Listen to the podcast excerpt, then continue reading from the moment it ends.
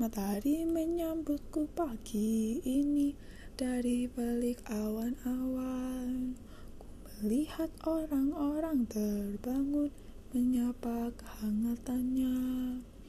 Kota mulai sibuk memulai hari mereka. Terdengar suara bisingnya menghidupkan kota ini.